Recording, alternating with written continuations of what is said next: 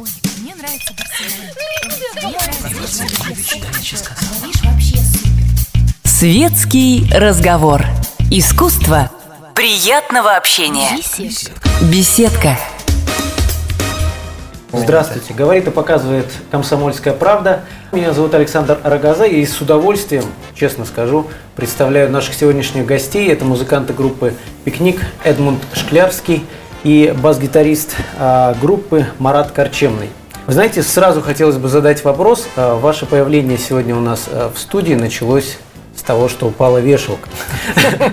Но все-таки для тех, кто зна- знаком с творчеством группы «Пикник», очень много такого гаи- готического, таинственного. Часто ли случаются случаи, вот какие-то необъяснимые с точки зрения обычного, обычной физики? Падение вешалок. Ну вот недавно у нас был какой-то случай, совершенно это самое, экстраординарный, но я сейчас не помню какой. Э, У нас на декорацию уехали в А, Норвегию. Это самый мистический случай. То есть мы гастролировали в Мурманске, следующий город Апатит. Самый глупый, я бы сказал. Да, это будет в книге рекордов Гиннесса, наверное, что у нас есть декорации это- вместо апатитов поехали в Норвегию. Да, могло бы приурочено к 1 апреля, потому что действительно. А как это произошло? Это же все-таки дорого, я так понимаю, в Норвегию Так нет, отправить. дело все в том, Это что рядом. а декорации От наши Мурманска. остались в автобусе. Утром в автобус пришел другой водитель, видно, у них автобус. И не окно. стал смотреть и рванул И не через глядя границу. ни да. на что, просто с нашими декорациями умчался вот и где-то там в норвежских фьордах видел нечаянно. Ну а если говорить о, не знаю, о полтергейстах или как это называется, падении чашек, э, так, такое вообще случается? Вы знаете, вот я всю жизнь жду чуда. И оно, и хочу, чтобы кто-то мне явил там вот падение чашек или их лит полет, хотя бы мелочь какой-то, хоть коробок кто-то подвинул. Ну Нет, ну, вот, зна- я думаю, ты просто не готов его увидеть. да, да. Не готов его принять. я в ожидании, вот чудо нахожусь уже на протяжении своей жизни. Вот, допустим, у нас есть ходулист Игорь Васильев. У меня чудо каждый У него чудо каждый день. Вот если к нему этот вопрос обратите, то он вам расскажет и про э, привидения, и про белочек, которые приходят к нему все время.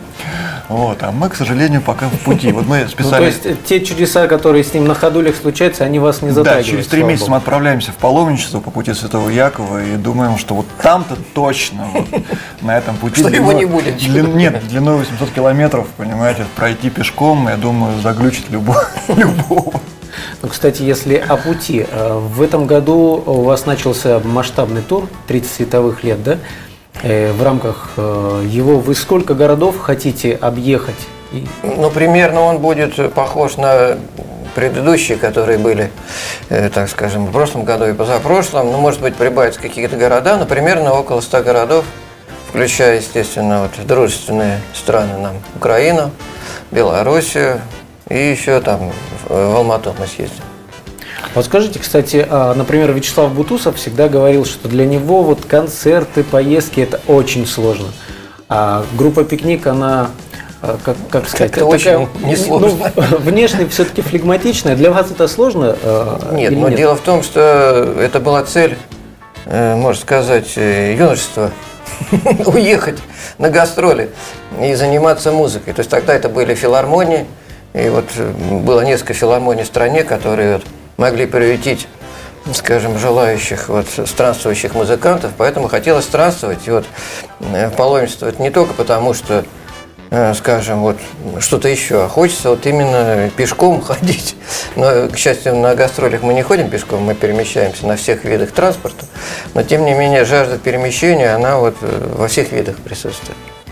Плюс ко всему у нас не часто показывают там на всяких теле голубых каналах, и поэтому нам себя доносить до зрителей Да, мы как физически. передвижники, только мы носим не картины, а, значит, вот себя, музыку, декорации, естественно. И достучаться, ворваться в сердце зрителя мы можем только вот видя зрителей перед собой В на прямом концерте. эфире, да. А скажите, вот э, в 80-е был период, когда вот рок, рок-музыка, она прочно занимала нишу в так называемой эстраде, да, все-таки и эфиры были, и какие-то сборные концерты, я так понимаю, вас эта участь тоже не миновала с поп-музыкантами.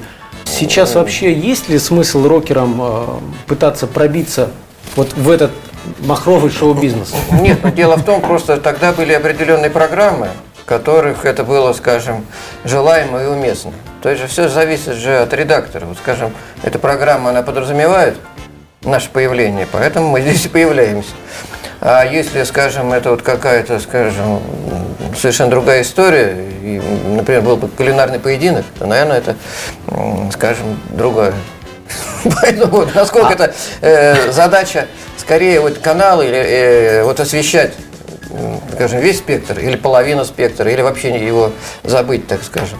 Ну а если вспомнить какое-нибудь безумное предложение со стороны телевидения принять участие в каком-то проекте, что для вас было таким ну, шоком я помню настоящим? это самое, вот еще заповедные советские времена, когда все было очень неторопливо, и вот тебя намажут, скажем, кремом, и, и пойдут все работники пить кофе. И потом, то есть одну песню снимали там целый день.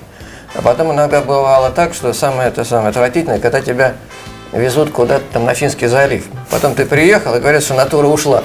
То есть пойду ты походил, но все довольны. То есть, в принципе, это самое, я имею в виду те, кто снимал, потому что у них день прошел, а они получили свои какие-то эти самые Суточные. ну, суточные, да, и все, у них это было хорошо.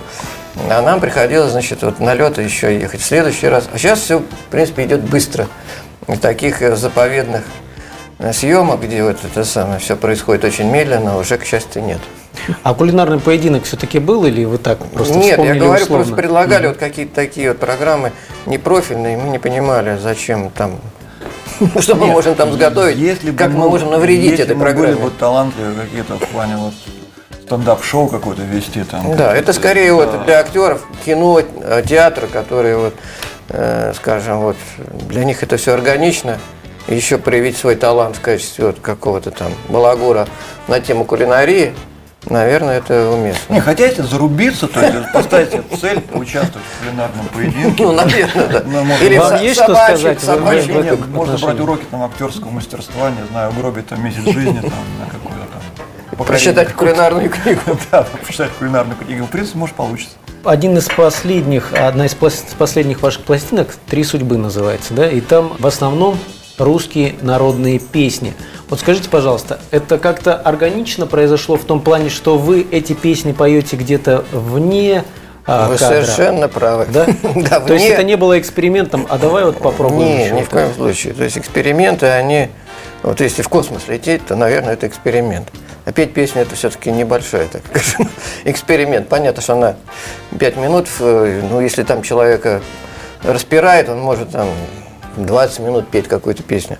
Но факт то, что эти песни, они пелись, скажем, и в детстве, и они нравились. Вот и «Полюшка поле», и вот «По долинам и по взгоре», потому что в них, вот, наверное, душа народа и раскрывается. Мелодизм, независимо в какое время это было написано, там, или по какую сторону баррикад находились эти люди, но тем не менее мелодии у них одни. Но для ваших поклонников, я думаю, что это у всех нашло э, понимание э, эта пластинка. Да я думаю, что скорее всего да, чем нет. Э, Потому что и у нас много псевдо, так скажем, э, вот распевных песен и на краю земли, и даже когда иероглиф первый раз кто-то услышал, скажем, далекий от музыки, ему померещилась, значит, там вот русская напевность. Поэтому и в египтяне она присутствует, то есть от этого Мне никуда кажется, не если бы уйдешь. альбом этот вышел бы там году 85-м, то было бы у людей как бы двоякое отношение. А сейчас вот, допустим, вот мои дети слушают этот альбом, они совершенно не представляют, что это за песни, что они народные даже. Ну, молодежь, она сейчас совсем а, другой музыкой живет, и для них это как бы вот песня, почему, почему бы не пикник, допустим. То есть вот там Черный ворон, там, они думают, ну сочинил там кто-то или сочинил. Не все там- же видели Чапаева. да, да, да, то есть для нового поколения как бы такой дифференции э, не существует. Ну а скажите, а после э, выхода этого альбома появились ли какие-то вот предложения, на какие-то концерты стали звать, куда обычно Нет, ну, не появилось звали? предложение сыграть эту программу, но дело в том, что э, мы делаем программы, скажем, не по принципу просто взять и сыграть. Нам надо, значит, вот какой-то создать мир.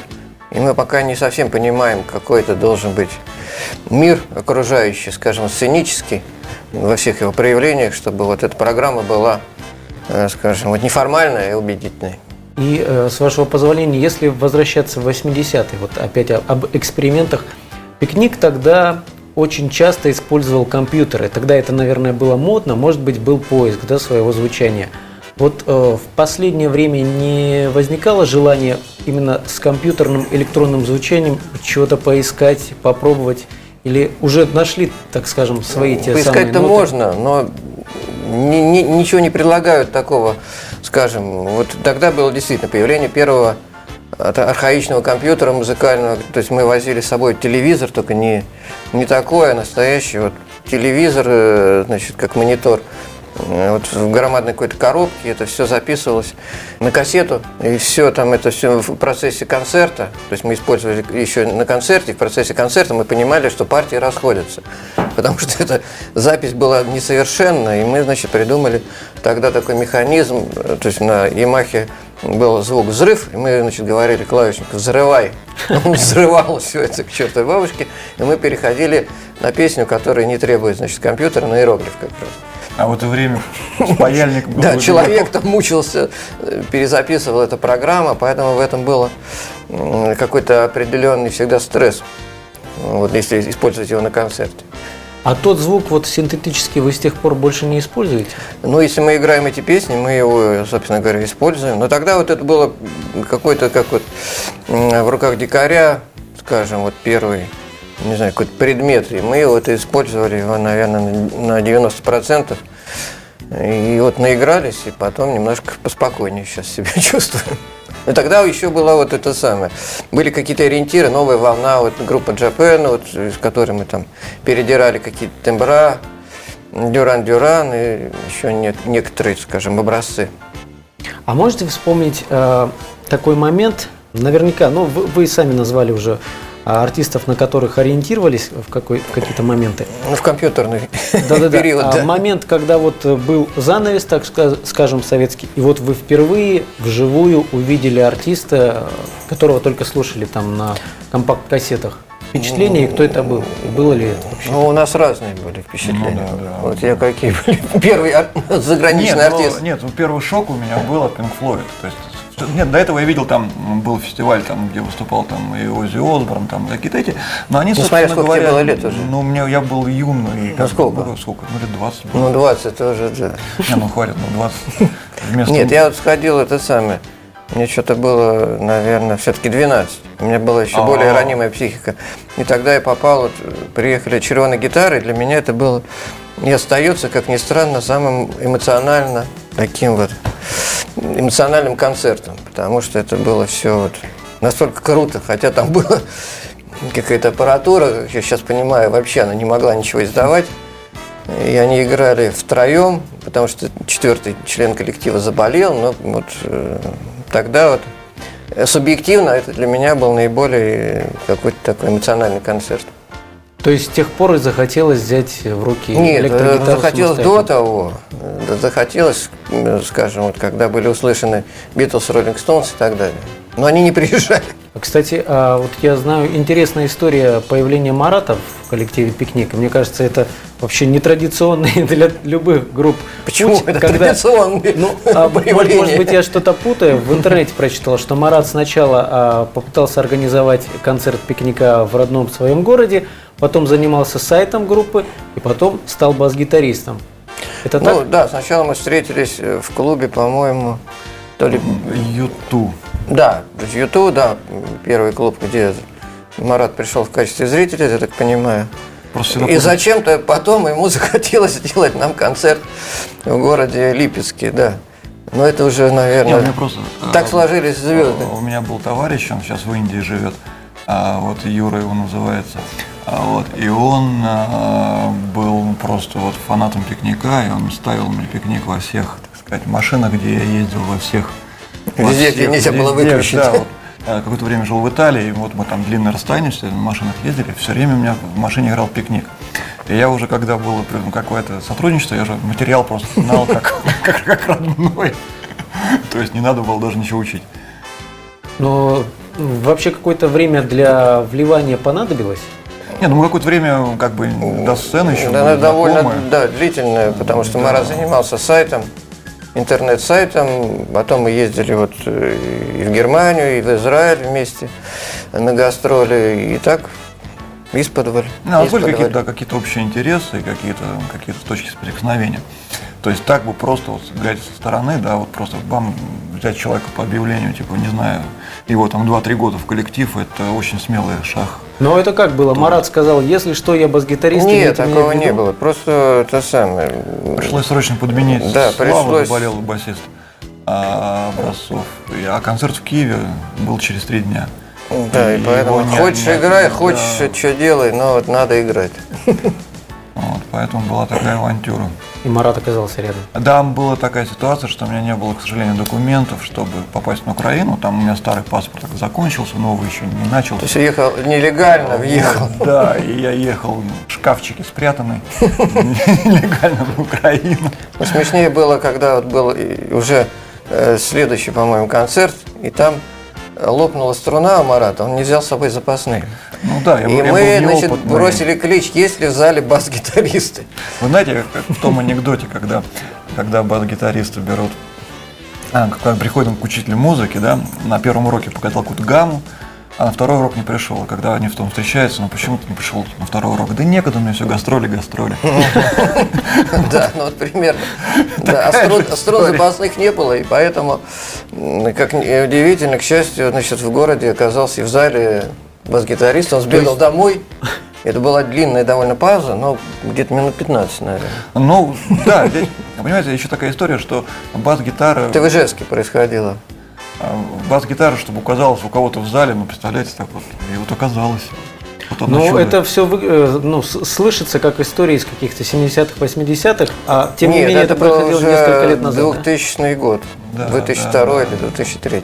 Почему? Вы Эта виду такая, история... такая сумасбродная, как Ну, ну да, то, то есть, а, когда артист обращается. Все-таки сейчас, э, в наше время, мне кажется, дистанция есть уже между Не, ну тогда обращались, это самое, я что-то не помню, чтобы кто-то вообще... Нет, ну это как бы не то, что тогда просто есть канонические истории, когда обращались ребята, кто умеет играть на барабанах. А, И да, Подмените, подмените. Ну это вообще битловские уже дела. Это из Да, 60-х. это 60-е, наверное, какие-то. Не, Сейчас уже трудно будет, да. Да, я попал когда-то на, концерт одной группы, и там смотрю, ну все живут одной жизнью, а барабанщик, он сидит почему-то голый по пояс, очень жалкого вида. И оказалось, действительно, там его взяли на замену, потому что барабанщик там заболел, и вот он. Да, Я напомню, что вот это такой. «Комсомольская правда», программа «Суперстар». Мы вернемся после небольшой паузы. Мне нравится.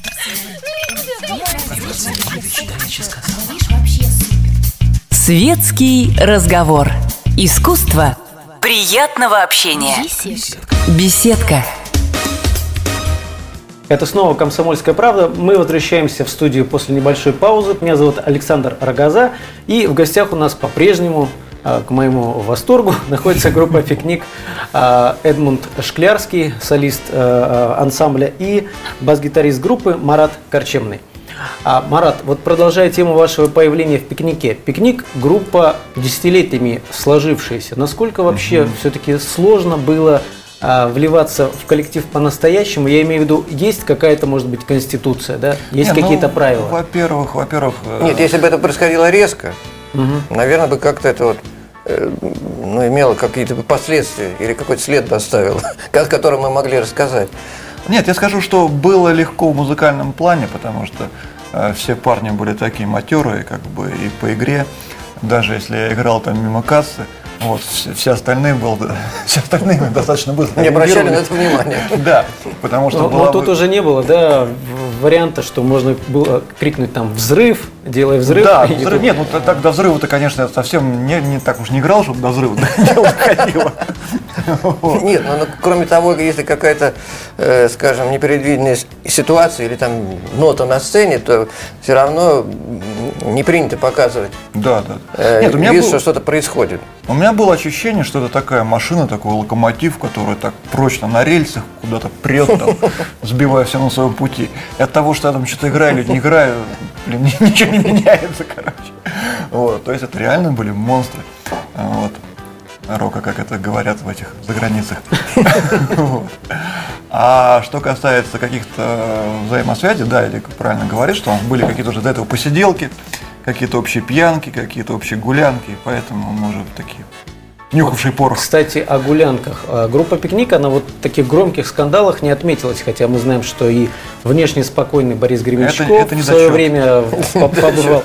Все-таки есть за кулисами э, в той части жизни, которую не видят зрители, или были, может быть, такие вот случаи, когда ну, гру- группа гремела, просто я имею в виду вот на таких вечеринках, там отели, гостиницы, стадионы, э, там побеги от девочек, фанаток. Ну, вы понимаете, это самое. Сейчас у нас немножко другой период. Был период, э, скажем, алкогольный, который закончился. И тогда, то есть не всегда, это, скажем, приятно о нем вспоминать, но тогда, значит, вот все истории были веселые, если можно так сказать. Э, По крайней мере, казались со стороны. Но они э, все остаются, скажем, нашим внутренним достоянием, и мы стараемся это держать рот на замке. А скажите, пожалуйста, а вы в последнее время также несколько дуэтов делали с различными артистами? Конечно, далеко до группы Би-2, с которой вы тоже играли. но Би-2, по-моему, переиграла, перепела уже со всеми, с кем только можно. Есть ли планы а, подобного рода на будущее? И вообще, может быть, есть а, желание вот именно с, с этим а, парнем, с этой группой мы хотели бы сделать что-то совместно? Ну, на будущее есть у нас, э, предстоят южные гастроли опять с Вадимом Самойловым. У нас долгоиграющая такая музыкальная история, которая началась, по-моему, в 2004 или в 2005. Нет, она в 2002 началась. А, в 2002 даже. Да, да, она в 2002 и... И вот периодически мы вот даем к обоюдному удовольствию надеюсь, зрителей вот совместный концерт под названием «Вампирские песни». Потом у нас дуэты, это же вещь такая, скажем, бывает спонтанная. Допустим, последний раз вот у нас вышло все DVD, где э, участвует э, Слава Бутусов, также Вадик Самойлов, Леха Могилевский. А вот у нас, Кукрыниксы еще в Киеве там играли. у нас именно совместное какое-то творчество, оно как бы связано было с тем, не с тем, что там песня звучала, там, бог знает, там как по-другому, а просто потому, что как бы это вот какая-то вот дань уважения вот люди, ко- которых мы любим, как бы как-то вот пригласить их на наш праздник, это было вот такой дружеский респект. Вот. И таким образом возникают вот такие сиюминутные. Сиюминутные, недолго играющие, да, дуэты. ЦДХ дуэты. вот у нас тоже было несколько дуэтов. Да, и был Валерием, желанный. да, с Кипеловым у нас Кип- были совместные концерты в Амхате. С Ютой мы пели одну песню тоже в Да, Амхате. Да, да. Это вот артисты, которые вот э, так или иначе у нас с ними помимо Ну тогда сцены был трибют, да. поэтому это было, скажем, еще понятно. Ну, а скажите, за вот последние два десятка лет что-то изменилось в отношениях между э, музыкантами за кулисами?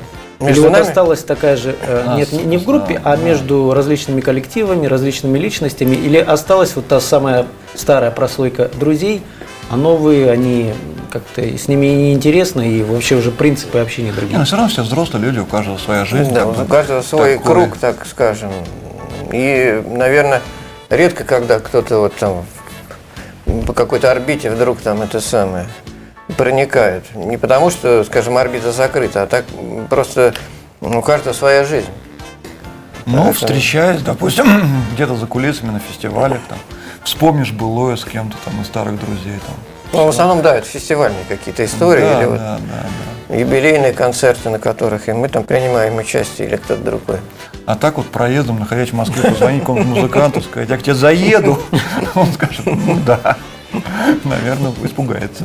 А, кстати, где вот с точки зрения вас, как музыкантов, интереснее играть? В небольших клубах, где все компактно, или на каких-то огромных опен стадионах, полях? Ну, в клубах практически мы не выступаем, это скажем. Наши концерты подразумевают обычный зал вообще, где есть стулья, где есть машинерия сцена, где мы можем вот развесить все свои красоты, которые мы с собой везем. Потому что вот тогда мы считаем, что зритель получит максимально то, что мы, собственно говоря, при- приготовили. Ну, а что касается open Ну, open air это развлечения, собственно говоря, летние, как правило, развлечения. Их нельзя, скажем, серьезно к ним относиться, потому что это все-таки, ну, вот, фестиваль. Одно слово. Ну, это да, это звучит все как получится, играется, как получится. Да, вот ты уже заложник той ситуации. Вот. И зритель И тоже звука, не и- ждет ничего такого, то есть зритель Ну, надежда на зрителя, что он время, подогрет, да. там, скажем, изнутри, и он Да, да, да, приехал да, радоваться да, жизни. да, да. Обычно даже вот такие там мастера, те же Pink Floyd на фестивалях так звучат, послушаешь, если без прикрас, то понимаешь, ну фестиваль, ну что. А вообще интересно следить за какими-то молодыми артистами? Или Ну, Бог уже с ними? Следи, где они прячут деньги. Интересно или не интересно? Мне, например, вот интересно, э, что вот есть такая певица ЗАС, о которой я ничего не знаю, но она это самое собирает французская. И она собирает вот в нашей стране Быстрее, чем да, разбирают. быстрее, чем, чем разбирает. да. То есть э, билеты расходятся как горячие пирожки. Где она? По каким этим флюидам расходится информация? очень, вот это много, очень, интересно. очень много бывает. Вот бывает, увидишь афишу и думаешь, боже мой, я ни разу не слышал. Так там там афиш-то главное я не видел. Не, не, а я вижу, допустим, афиша, там написано какой-нибудь там, ну, олимпийский. И фига себе, и вообще непонятно, кто там. Не, ну бывает это авантюра, а тут это уже, это скажем. Ну, а вот, например, увидели афишу, там какие-то названия интригующие. Нет, допустим, вот Возникает если желание говорить найти в вот Ютьюбе где-то о ролик? мировой музыке, Не, ну да. скорее, вот э, я перебью, вот мы ходили на мюзикл «Бал вампиров». То есть это на какое-то представление, да, вот интересно пойти. Представление было у Уотерса, тоже было интересно. Молодой артист. Да, и если бы какой-то, да, молодой артист, за которым мы следим, если бы было какое-то представление, неважно, молодое он там или пенсионного возраста, чтобы это было какое-то интересное представление. Пусть это будет кукольное там какое-то. Тогда, наверное, вот я бы пошел, а не просто вот там на какое-то еще количество нот. Ну так вот, чтобы увидеть афишу и не зная вообще ни разу, не слушая, обратить на нее внимание, ну это, мне кажется, такого не Сейчас в перспективах Дорс, ну, скажем, без Моррисона, но тем не менее интересно, что это такое. А вы ходили на концерт, когда они вот приезжали? Вот сейчас у нас вот висят афиши, А, в Питере? вы? да, и мы надеемся пойти. Вот, а так вот реально молодых, вот, к примеру, да, вот, допустим, поеду э, в сентябре вот на Никельбек в Хельсинки на концерт, и э, вот, говорят, молодые, а им тоже по 40 лет, как бы. И вот, вот таких вот молодых, так что как вот битлы, чтобы им было по 18, и они взорвали мир. Вот таких, где вот такие? вот? Где вот не когда прячешься? вот на фестивалях выступаете, там краем уха где-то что-то услышали, бывает вообще ну, такое ощущение, что ой, как интересно, послушай. Ну, мы э, находимся между предыдущим и последующим, как правило, исполнителем. И, они, потом- как правило, нам известны. То есть вот Ну да, таких это самое, да. Потом за сценой звук настолько некрасивый. Потом на фестивале, опять же, вот, ну, настолько трудно показать. Это вот, э, если вспоминать, там вот Сантана вышел там вот стойки и что-то показал. Ну, там было действительно, наверное, если когда смотришь концерт, там мастерство такое, что... Ну я к чему веду? Таланты-то есть? Конечно, есть. Да В есть. Миллион. Может быть, я... Ну, Мы ну, следим, но они прячутся. А-. Озвучите имена какие-то вот перспективные. Вот Ляпис Трубецкой, вот всем рекомендую. Молодой. Молодой, талантливый артист. Э, Вот, потому что мы были на таком совместном мероприятии, и вот довелось послушать целиком концерт, да, вообще просто жгут парни на палму. Вот, э, кстати, о Ляписе. У них э, в последнее время про- прослеживается такая гражданская позиция в творчестве. Ну, мы, правда, то, что мы слышали, мы там не услышали. Ну, они, считаются такой по- политической практически уже группой. ну, политическую песню- них молодежь антиглобалистическими взглядами собирается. Ну, значит, так тому и быть. Я о чем хотел спросить. А может быть, в каких-то песнях пикника старых, добрых, или вот те, которые на последних пластинках выходили, есть какой-то Да они все пропали. гражданская позиция такая завуалированная, может быть? Ну, завуалирована она везде есть, потому что откуда берется слова, откуда же их брать? Они же взяты, из, скажем, из алфавита, алфавит взят из реальной жизни, так или иначе. Поэтому мы разговариваем тем языком, который сегодня, скажем, представлен в нашем мире, но другое, э, скажем, не хочется говорить языком таким плаката, поскольку об этом вот должны говорить газеты. Если мы будем отнимать, играть на их поляне, то это Нам будет совершенно... перестало приглашать Вы выкрутились. Но, тем не менее, сейчас вот эта тема митингов, каких-то акций, это очень модно. Вы понимаете, Возникало самое смешное, желание что сходить куда-то, выразить. Пройдет время, митинги пройдут, и если вот перестроечные фильмы, нет ничего ужаснее. Потому что на злобу дня вот сейчас надо снять фильм. Завтра его смотреть невозможно. Поэтому если вот кто-то сегодня будет петь о митинге, то послезавтра эта песня, ну, на... И потом, да, и потом я извини, перебью, просто потом у нас внутри коллектива а, настолько полярный Да, у нас взгляд, полярный, что мы не знаем, на какую идти потому что вот часть как один, вариант. часть на другой, на просто разорваться, понимаете? Или как бывало в одних группах, скажем, одна половина играет, другая не смотрит в сторону. Может быть, компрометирующий вопрос, э, как для человека, который пишет песни. Вот скажите, вот мне кажется, артисты, которые говорят, что я все абсолютно свои песни считаю своими детьми и люблю абсолютно одинаково, мне кажется, артисты лукают, когда так говорят. Ну, смотря какой артист. Может, у него две Может, песни нет. есть. Есть две песни. Про мальчика, про девочку. Да, поэтому, может, это два хита, которые, с которыми он ездил как раз вот в 80-е годы, когда были На который его кормят до сих пор. актуальные, да. Некоторые песни, они не играются по тем причинам, что они неуместны на концертах, они уместны только вот в альбоме. Некоторые не являются песнями, а являются какими-то склейками, если так можно сказать, э, музыкальными паузами, чтобы перевести дыхание. И поэтому они не являются полноценными песнями и не исполняются. И они дети, но они вот другого рода племени. Но бывает у популярных артистов еще такой бич, вот одна песня, где бы они ни появились, все требуют только ее. У вас такая песня есть, вот, ко- которую настолько уже сами наигрались, что просто Я знаешь, уже не скажу, хочется, и вот- даже, может, зак- закрыли ее и... Есть песни, которые мы ни разу не играли, но все ее требуют. Это песня про Золушку. Это 82 год. если 82 год, и, и, значит, это самое. К счастью, нет таких вот жестких требований, э, потому что у нас из программы в программу мы все-таки меняем песни. И такой песни, которую вот с самого начала вот она игралась, и до сих пор мы ее играем, ее, наверное, все-таки нет. Спасибо вам большое за интересную беседу. Я напомню, что это «Комсомольская правда». Меня зовут Александр Рогоза. Спасибо большое группе «Пикник». Надеемся, что следующие пластинки будут еще сильнее. Спасибо. Ура! Беседка. Уютное место для душевного разговора.